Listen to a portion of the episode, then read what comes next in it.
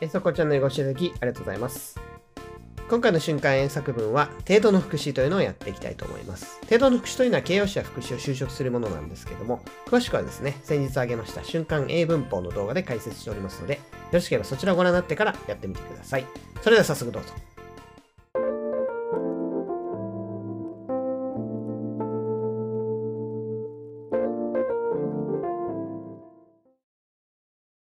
最初の文章は暗算の話です。文章はこちらです。暗算は割と得意な方なんですよ。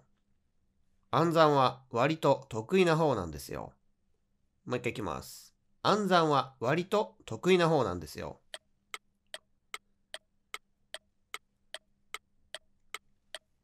えっと、こちらです。I'm relatively good at calculating in my mind. I'm relatively good at calculating in my mind. ポイントを見てみましょう。こちらはですね、まず relatively 割とというとこですね。この程度の副詞を使ってますが、他の程度の副詞でも漢字が出ますね。pretty とか。まあ、程度の副詞っていうのはこういうふうに形容詞とかね、あと副詞に修飾するものなんですけれども、relatively 割と、kind of, sort of。この辺も使えると思いますね。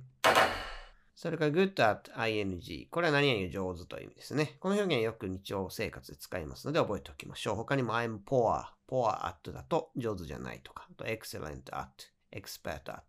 で、この good のところ変えるといろんな意味が出せます。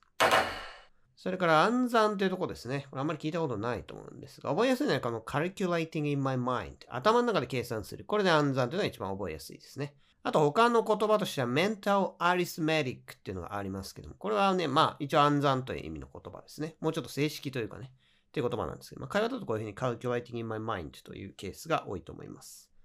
次の文章は人の性格を表す文ですね。文章はこちらです。彼はいつも態度がでかくて謙虚さのかけらもない。彼はいつも態度がでかくて謙虚さのかけらもない。もう一回いきます。彼はいつも態度がでかくて謙虚さのかけらもない。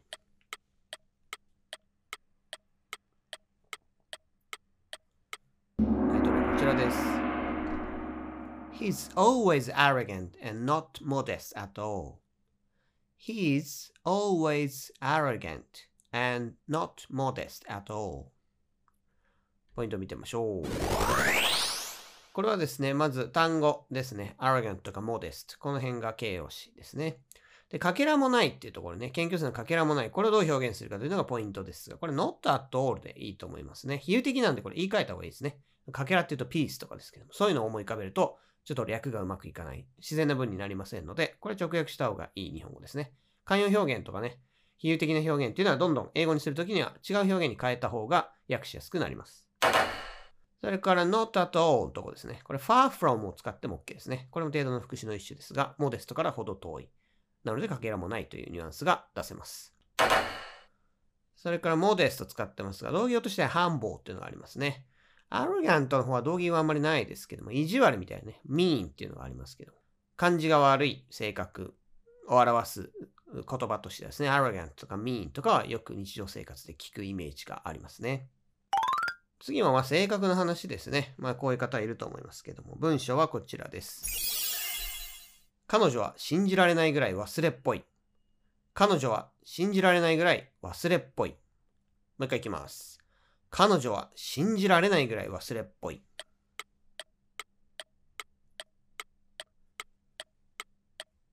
回答はこちらです。She's unbelievably forgetful. She's unbelievably forgetful. ポイント見てみましょう。これ unbelievably, unbelievable っていうのは皆さんご存知だと思うんですけども、これの副詞もありますね。unbelievably。これも程度の副詞として使えますね。これマイナーな程度の副詞ですね。覚えておくと、なかなか面白いニュアンス出せたりしますね。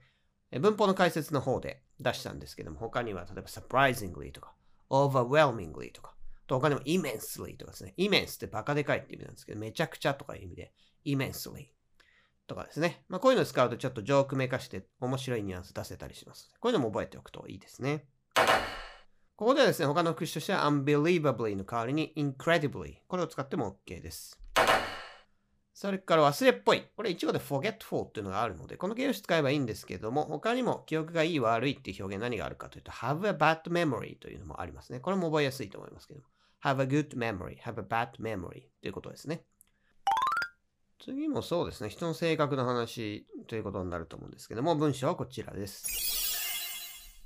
彼女は慎重なところがあって、投資には興味がないらしい。彼女は慎重なところがあって、投資には興味がないらしい。もう一回いきます。彼女は慎重なところがあって、投資には興味がないらしい。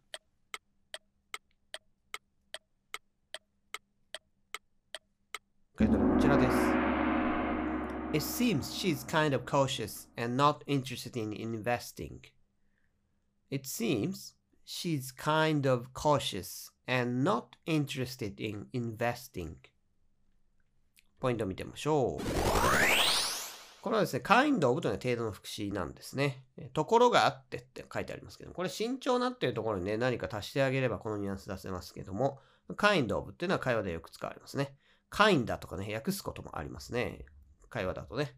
I'm kind tired みたいなね、こういう風に使うんですけれども、これよく出てくる表現ですね。sort of とかも一緒なんですけど、日本語訳は柔軟にした方がいいですね。ところがあるとかね、割と何々っていう訳になるときもありますし、何々な方だとか、慎重な方とかね、そういう訳にもなりますので、日本語訳は柔軟に考えておくといいと思います。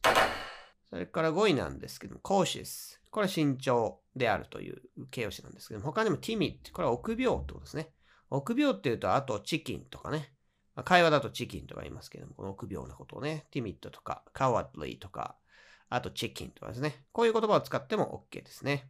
まあそうすると、ややね、ネガティブなイメージにはなりますけども、コーシャスだと慎重ってことで、そんなにまあネガティブってわけじゃないんですが、ティミットとかだと完全にまあ臆病って感じで、若干ネガティブな響きが含まれます。それから interested in という表現ですけども、curious about これは好奇心があるということなんですけども、この辺使っても OK ですね。次はですね、なんかこうアイディアを考えなきゃいけないみたいなことってあると思うんですけど、企画のアイディアとかね。そういうアイディアですね。学生とかと自由研究のアイディアとか。まあ、そのアイディアを出すというね、ことに関する文章です。文章はこちらです。明日までにいいアイディアをひねり出すなんてほぼ不可能だ。明日までにいいアイディアをひねり出すなんてほぼ不可能だ。もう一回いきます。明日までにいいアイディアをひねり出すなんてほぼ不可能だ。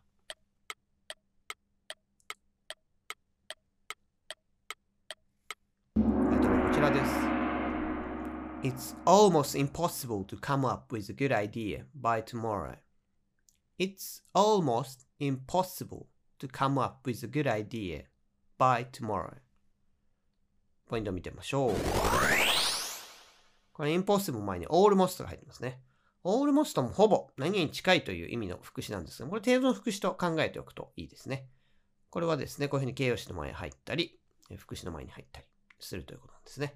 ちょっとこの almost は変わってるので、たまに名詞の前とか挿入されることもあるんですが、基本的にはこう程度の副詞と一緒と思っておくといいですね。Most との違いに注意してください。これは almost と most の違いっていう瞬間作文の動画ありますので、よろしければそちらをご覧ください。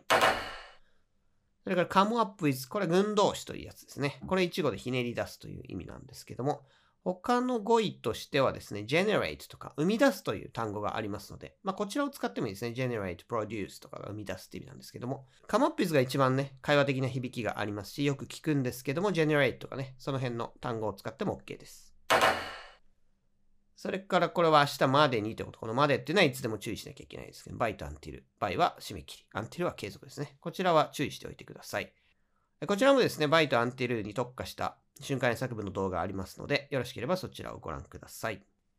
次はパソコンとか携帯ですね。まあ、壊れた時修理出しますけど、その修理の話ですね。文章はこちらです。こんなに早く修理が終わるなんて予想していなかった。こんなに早く修理が終わるなんて予想していなかった。もう一回いきます。こんなに早く修理が終わるなんて予想していなかった。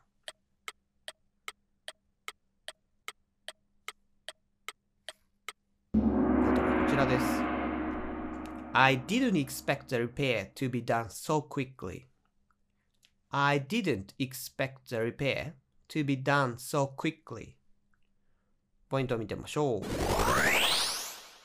程度の副詞っていうのを勉強してるわけですけども、程度の副詞っていうのはですね、形容詞の前につくパターン、so slow とか very good とか、こういうのがイメージとしては強いと思うんですけど、副詞の前にもつけるんですね。なんでこういうふうに so quickly のようにですね、quickly の前につくこともできると。で、程度の副詞の中にこの ly つくやつありますよね。で、もしこれを前につけるとなると、例えば relatively quickly ですね、比較的早くみたいな言い方になります。ly、ly がこう並んじゃうんですけど、いいですか？気持ち悪くないですか？っていう方いるんですけど、これは全然普通にありますね。extremely quickly とか。こういうふうにですね、ly がつく程度の副詞が副詞の前について ly、ly と重なることはありますので、これは覚えておいてください。この文章自体はですね、expect の SVOC に C に to 不定詞ですね。O が C することを予想する。こういう文献を使っています。まあ、これもですね、この文献について知りたい方は、瞬間作文の動画ありますので、そちらをご覧ください。それから言葉なんです。to be done を使ってますが、今度は finish とか complete、この辺も終わりになる、完了するという意味合いがありますので、there bear の to 不定詞の後ですね、この辺の語彙を使っても OK です。次はことわざで言うと、後の祭りというやつですね。文章はこちらです。今更文句を言ってももう遅い。今更文句を言ってももう遅い。もう一回いきます。今更文句を言ってももう遅い。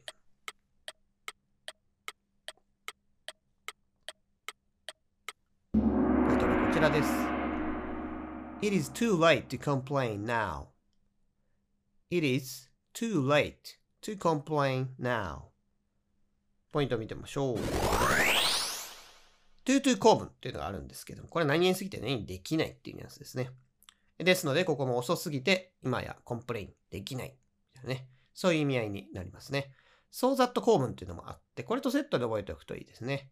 It is so late that you can't complain now. まあそういう風なですね。そうだとコムだとそういう言い方になりますけども。そうだとコムの場合、that だと文が入りますね。ただ意味合い的に that の後ろは not 否定の文になると思うんですけども、まあ、これとイコールになりますので覚えておくといいですね。それから文句を言うっていうのはですね、一語で complain っていう言葉がありますので、say a complain to みたいな、そんな言い方にはなりませんので、complain。これが自然な言い方ですね。まあ、便利なので覚えておいてください。それから他の言い方ですね。It's meaningless to complain now のようにですね、意訳になりますけども、不満を言っても意味がない。文句を言っても意味がない。まあ、こういう言い方をしてもいいと思います。次はデザインの話ですね。ロゴとかポスターとかデザインってありますけども。なんかこう、いいんだけど、どうもこう、物足りないというか、他にこんなのあったような気がするな、みたいなデザインってありますよね。まあそういうデザインの話を思い浮かべてみてください。文章はこちらです。このデザインではちょっとインパクトに欠けると思います。このデザインではちょっとインパクトに欠けると思います。もう一回いきます。このデザインではちょっとインパクトに欠けると思います。